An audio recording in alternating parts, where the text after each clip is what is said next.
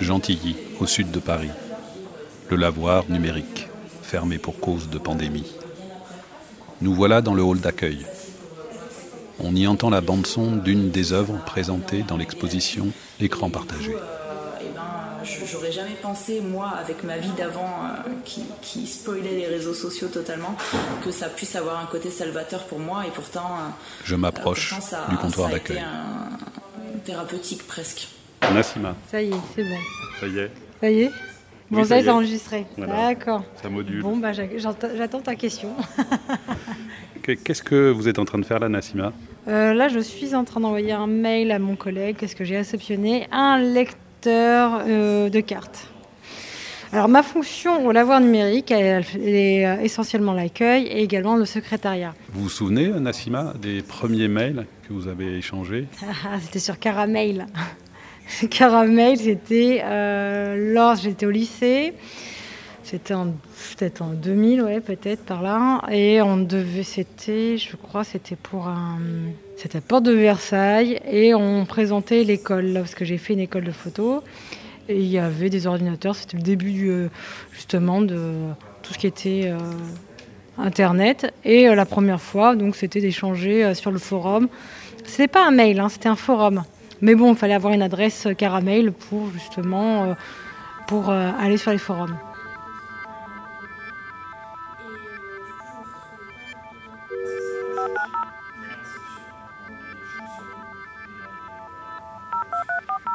J'ai eu Internet à la maison, justement peut-être en 2000.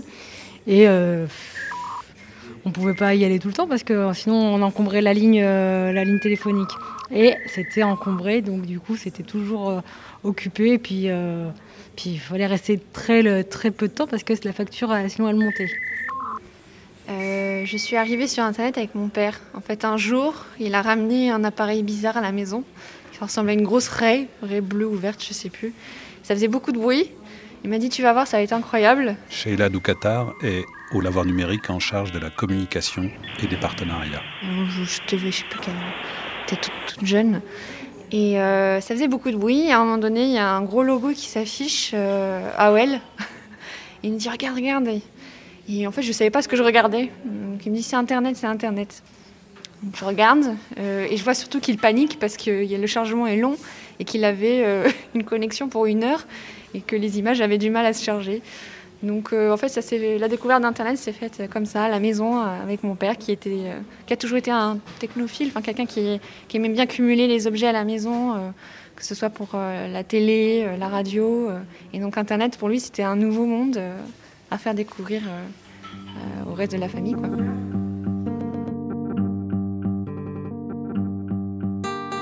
Et si dans la famille de Sheila, c'est le papa qui a apporté Internet?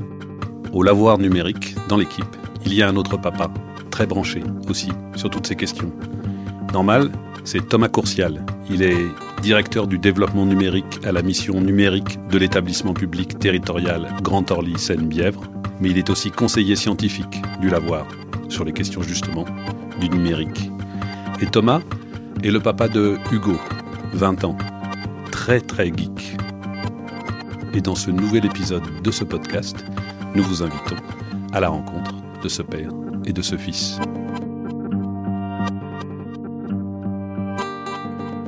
Vous écoutez donc les rencontres du lavoir. C'est une collection de podcasts présentés par le lavoir numérique et réalisée par le studio Écran Sonore.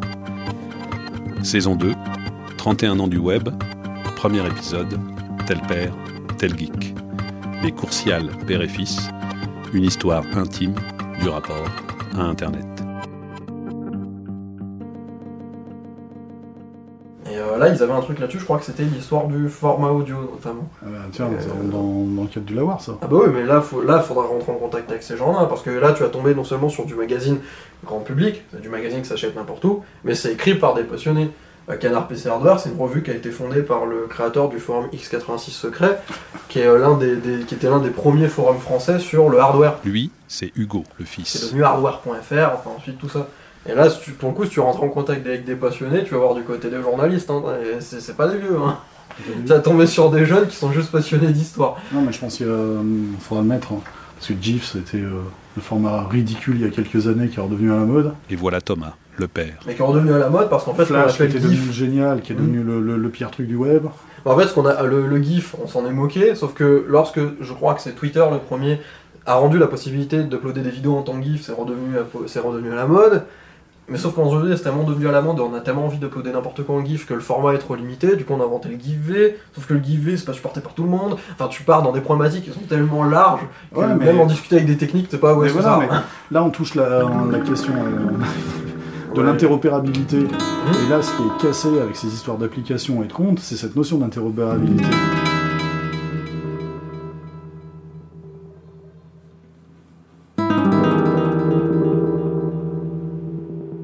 Alors, je m'appelle Hugo Courcial, je suis ingénieur DevOps pour Active Browser Technology à Boulogne-Billancourt. Euh, je suis alternant en sécurité informatique à l'école supérieure de informatique.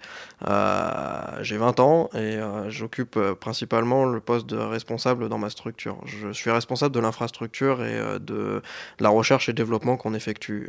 Nous sommes une agence web, donc mon métier est directement relié à tout le travail euh, entre guillemets prolétaire de, de l'internet et euh, j'effectue euh, principalement de la maintenance et euh, de l'opérationnel pour euh, des grands comptes français et internationaux. Thomas, quel regard vous portez sur votre fils Hugo et de tout son parcours dans l'Internet? Bah, je trouve qu'il a plutôt réussi. Euh, alors, il a réussi quoi? Euh, C'est pas uniquement une question de fierté euh, paternelle. Ça l'a construit et il en a un usage intelligent. Euh, outre le fait qu'il en fait son métier et qu'il n'est pas dupe, il a exploré, et il continue à explorer euh, beaucoup de choses. Ça l'a construit. Hugo, il, est rentré par la voie du divertissement pour arriver ailleurs. Et arriver ailleurs, ça va, euh, ça va très loin. Il, a appris euh, lui-même, il, était bilingue au, au collège parce qu'il a appris à parler l'anglais sur Internet. Nous avons eu internet à la maison au moment où je suis arrivé, donc euh, je suis littéralement né dedans. Donc, euh, en souvenir personnel, c'est tout simplement le fait d'avoir accès à l'ordinateur familial et euh, de découvrir. Donc, à l'époque, c'était les protocoles peer-to-peer, pair à pair, pour échanger de manière plus ou moins légale différents contenus numériques. C'est un des premiers souvenirs que j'ai à apprendre à partager, à récupérer des informations venant de partout sur la planète. Ça, c'est quel âge? Euh... 5 ans Ça doit être dans ces eaux-là. 3, j'ai même une précision à côté, à l'âge de 3 ans. Donc euh, à l'âge de 3 ans, commencer à manipuler l'ordinateur familial, comprendre bah, l'informatique et puis Internet avant que ça prenne les proportions que ça a aujourd'hui. Ok, mais alors, disons, on va dire entre 3 et 5 ans, on va dire 4 ans, Mhm. tu fais du peer-to-peer, de l'échange de fichiers, et tu as déjà conscience euh, que tu fais de l'échange de fichiers avec des gens qui sont... euh, c'est quoi ta conscience de l'espace Internet, du monde que ça dessine? Ça rejoint un peu ce que je ressens toujours aujourd'hui vis-à-vis d'Internet. C'est, euh, on est vraiment dans un réseau de communication internationale, tout simplement. Euh, Internet qui apparaît vraiment comme un outil de, comment dire, de rapprochement entre les peuples. C'est un peu, un peu, un peu poétique dit comme ça, mais euh, moi, c'est le souvenir que j'ai, que j'ai et que je conserve aujourd'hui, qui est que Internet est avant tout un moyen moderne de rassembler les gens. La connaissance et la culture doivent se partager. Et Internet, c'est vraiment ce cet endroit, ce lieu où euh, tout s'échange entre, entre individus. En termes relationnels, il a réussi à euh, ne pas devenir ce qu'on appelait les otaku chez les Japonais. Les Japonais, les jeunes Japonais qui étaient informés un peu chez eux, qui avaient peur de, de- de sortir de chez eux et qui restaient conna- uniquement dans, dans- dans un mode connecté euh, parce que leur seule relation sociale et au monde extérieur ne se faisait qu'à travers un écran. Non, Hugo, il a réussi à, à trouver les deux. Quand tu es enfant, qu'est-ce qui t'attire dans l'ordinateur? Qu'est-ce qui a matérialisé le fait que c'était pas seulement comme un magnétoscope ou euh, une radio FM, que Mhm. c'était un ordinateur et que c'était connecté à quelque chose d'autre? Tu te rappelles un Oui, peu oui. de... Mm, Bah, euh, le fait de trouver réponse à tout. Je pense que ça se résume à ça. Pour prendre l'exemple du magnétoscope, puisque c'est quelque chose qu'on avait aussi à la maison euh, fut un temps, c'est vraiment un outil. Je, je vois vraiment ça comme un outil qui a une fonction particulière. Alors que l'ordinateur, à travers Internet, ça devient un couteau suisse. Ça devient déjà à l'époque, j'ai souvenir euh, petit, on fait tout avec un ordinateur, absolument tout. Petit, je lisais beaucoup. Et euh, lorsque j'ai découvert que en fait je trouvais euh, plus facilement chaussures à mon pied sur internet, je me suis rendu compte que c'était pas juste une machine qui fait bip bip. C'est vraiment quelque chose qui peut m'apporter tout ce que je veux quand je le veux. Et la rapidité d'Internet et la richesse de contenu qu'on va trouver dessus m'a permis de, bah, de profiter et de comprendre vraiment les enjeux qu'on avait autour. C'est euh, la première chose que j'ai faite, ça a été de comprendre comment l'informatique ça fonctionnait. Donc euh, comment comprendre comment l'informatique ça fonctionne? Grâce à l'informatique, grâce à Internet.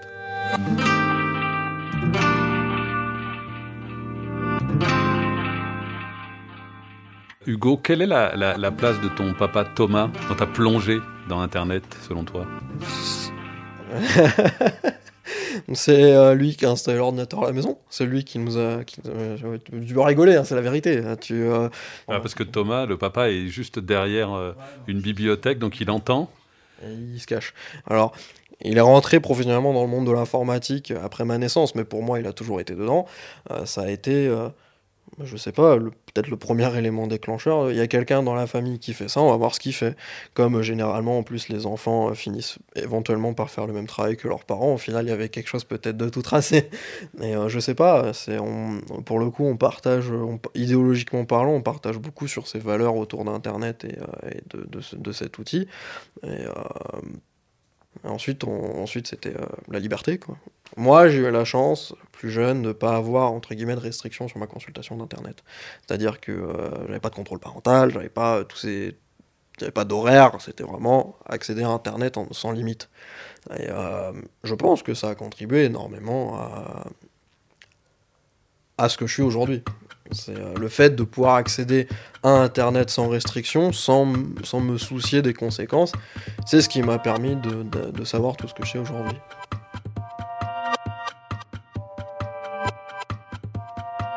Et si Hugo avait le loisir de surfer librement sur le net durant toute sa jeunesse, cela a sans doute à voir avec le fait que Thomas, son père, était à la fin des années 1990 membre d'un collectif de vidéastes.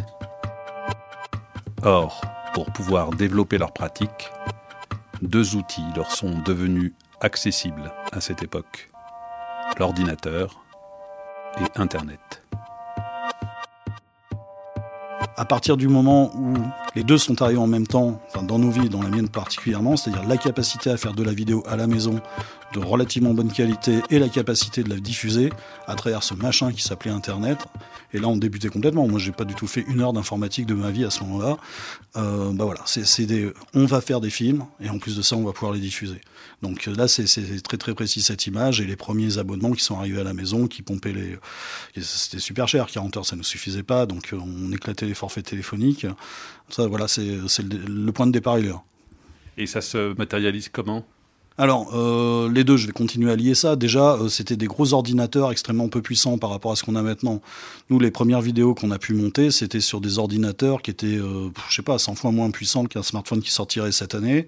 Et Internet, c'était non pas des box, c'était des modems ça prenait la connexion de la, de la téléphonie et c'est euh, ce boîtier qui était raccordé à l'ordinateur et au fameux navigateur, qui est donc le logiciel qui nous permettait à l'époque de faire euh, beaucoup de choses. Puis après, il y a eu d'autres logiciels, d'autres protocoles et, euh, et, et, d'autres choses. En gros, pour simplifier, ça se manifestait techniquement un peu de la même façon, à l'exception près qu'on n'avait pas d'internet euh, Wi-Fi en hertzien, sans fil.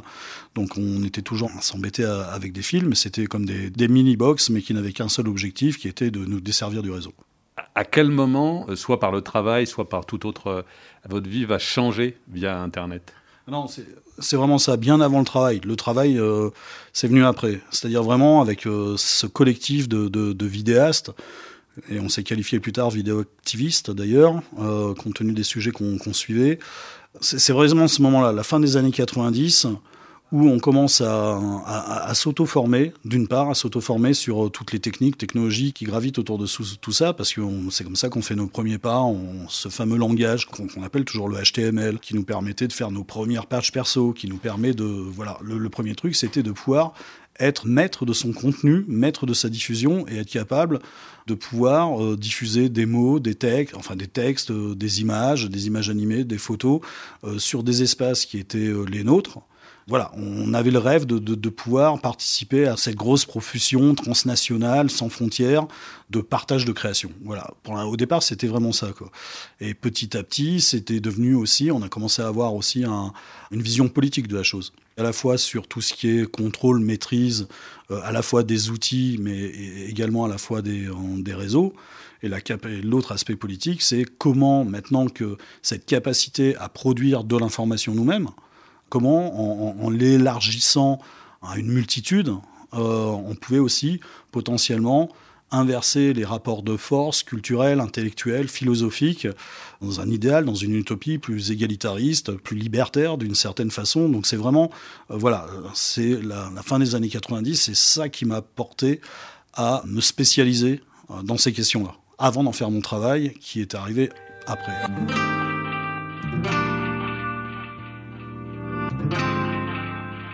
Du coup, tu dis Internet, l'ordinateur et Internet, c'était réponse à tout. Mais par exemple, euh, euh, la réponse à certaines émotions qu'on a quand on est enfant, la tristesse, ou euh, se faire rejeter par les autres, ou être pris dans une bagarre, tout ça, etc. Ça, c'est pas sur Internet que tu trouvais ces réponses-là?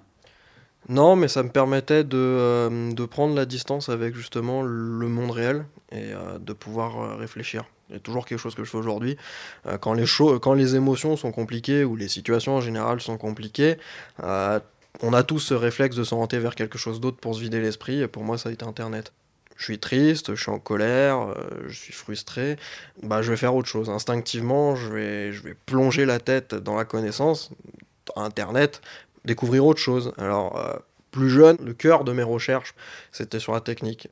Par exemple, quand je me sentais triste, ce que je voulais faire, c'était penser à autre chose. Et penser à autre chose, bah, je continuais ma quête de savoir sur euh, la découverte de l'outil informatique. Donc, euh, je voulais toujours comprendre comment ça fonctionne, quels sont comment ça se fait qu'on se retrouve avec une grosse boîte en métal qui, branchée au mur, nous donne accès à tout ça. Et euh, j'ai continué tout ça. Ça m'a pas apporté de réponse, mais ça m'a permis de prendre le recul pour trouver ces réponses par moi-même.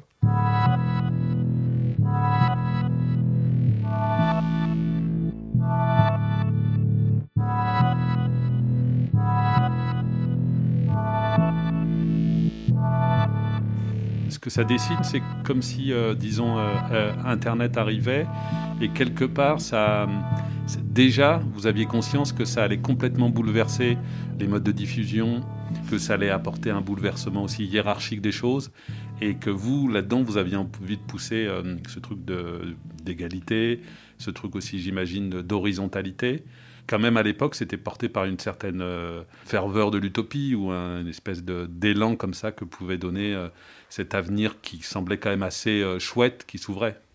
complètement, on était sans le savoir dans les années 90, on était vraiment dans la suite des idéaux utopistes des pères fondateurs américains de Californie, des Stallman et compagnie autour du logiciel libre. On pressentait, au tout début on ne savait pas, nous on ne savait pas, on était encore relativement jeunes, on pressentait qu'en tout cas maintenant on était passé d'une période que j'ai vécue par ailleurs, qui était celle du fanzina, ou celle de la radio libre comme on l'appelait à l'époque. Euh, effectivement, je suis, passé euh, depuis, enfin, depuis mon adolescence, je cherche avec les gens que je croise à investir des modes d'expression qui sont à notre niveau. C'est-à-dire, on n'a pas besoin d'être euh, démesurément riche pour pouvoir investir, je sais pas, dans une maison d'édition, dans, un studio. Dans... Donc, on va faire les, trucs en mode do it yourself, vraiment un esprit un peu punk et autogéré.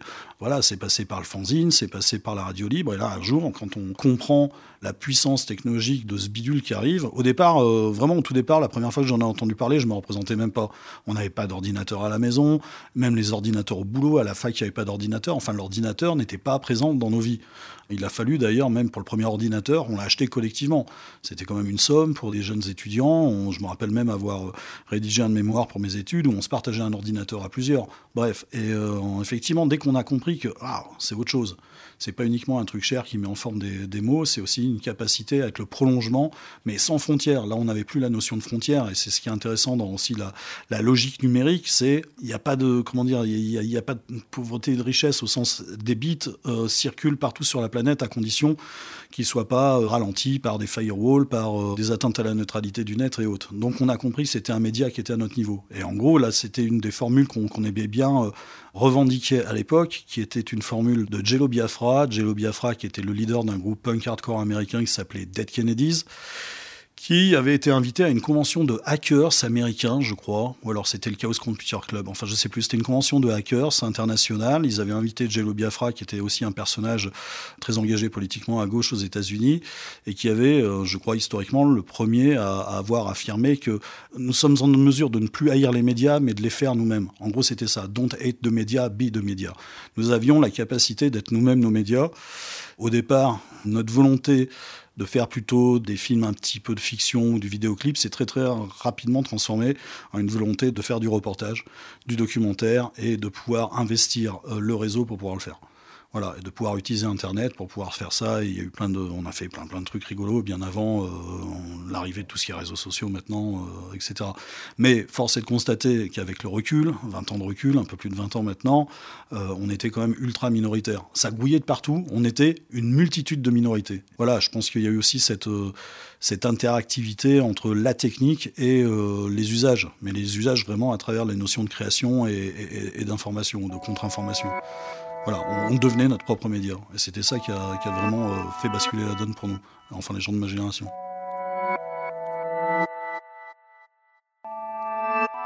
Et est-ce que tu t'es au cours de l'adolescence, qui est souvent parfois des, moments où on peut se perdre dans quelque chose ou euh, être un peu dans l'excès, euh, dans la consommation, dans les sorties, etc. Est-ce que toi, tu as eu un moment donné où tu t'es perdu dans l'Internet?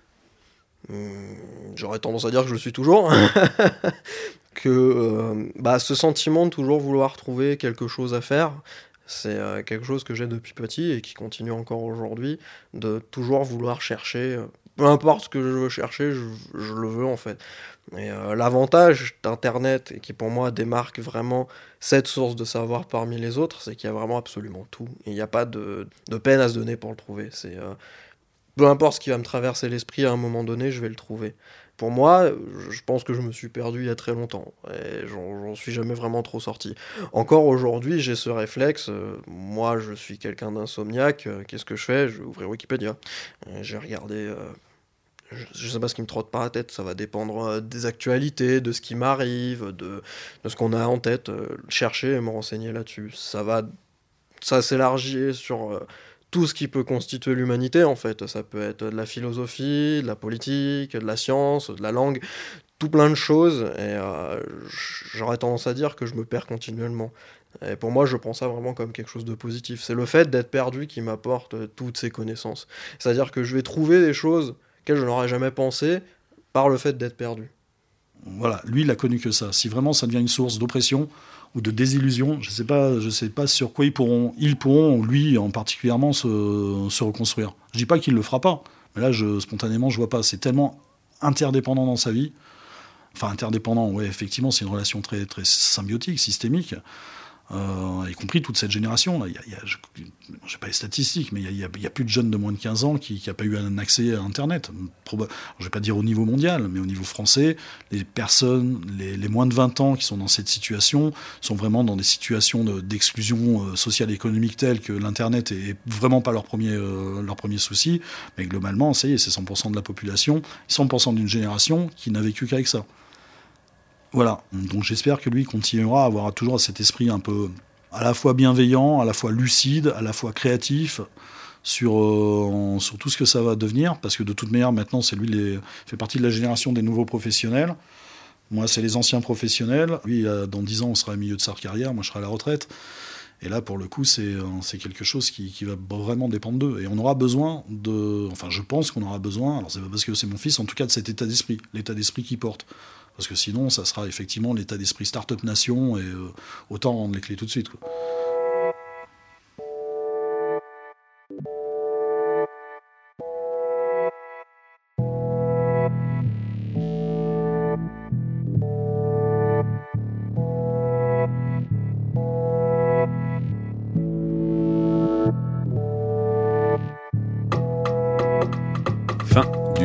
Épisode de la saison 2 de cette collection de podcasts Les Rencontres du Lavoir, produite par le Lavoir Numérique sous l'égide de l'établissement territorial Grand Orly Seine-Bièvre et produite par le studio Écran Sonore. Sur une musique originale de Federico Rodriguez Jiménez et une réalisation de Benoît Artaud. Si vous appréciez les rencontres du lavoir, n'hésitez pas à le faire savoir par le bouche à oreille, ça c'est très bien, par les réseaux sociaux, c'est très bien aussi, ou par un quelconque autre moyen de votre choix. Merci de votre écoute et à bientôt.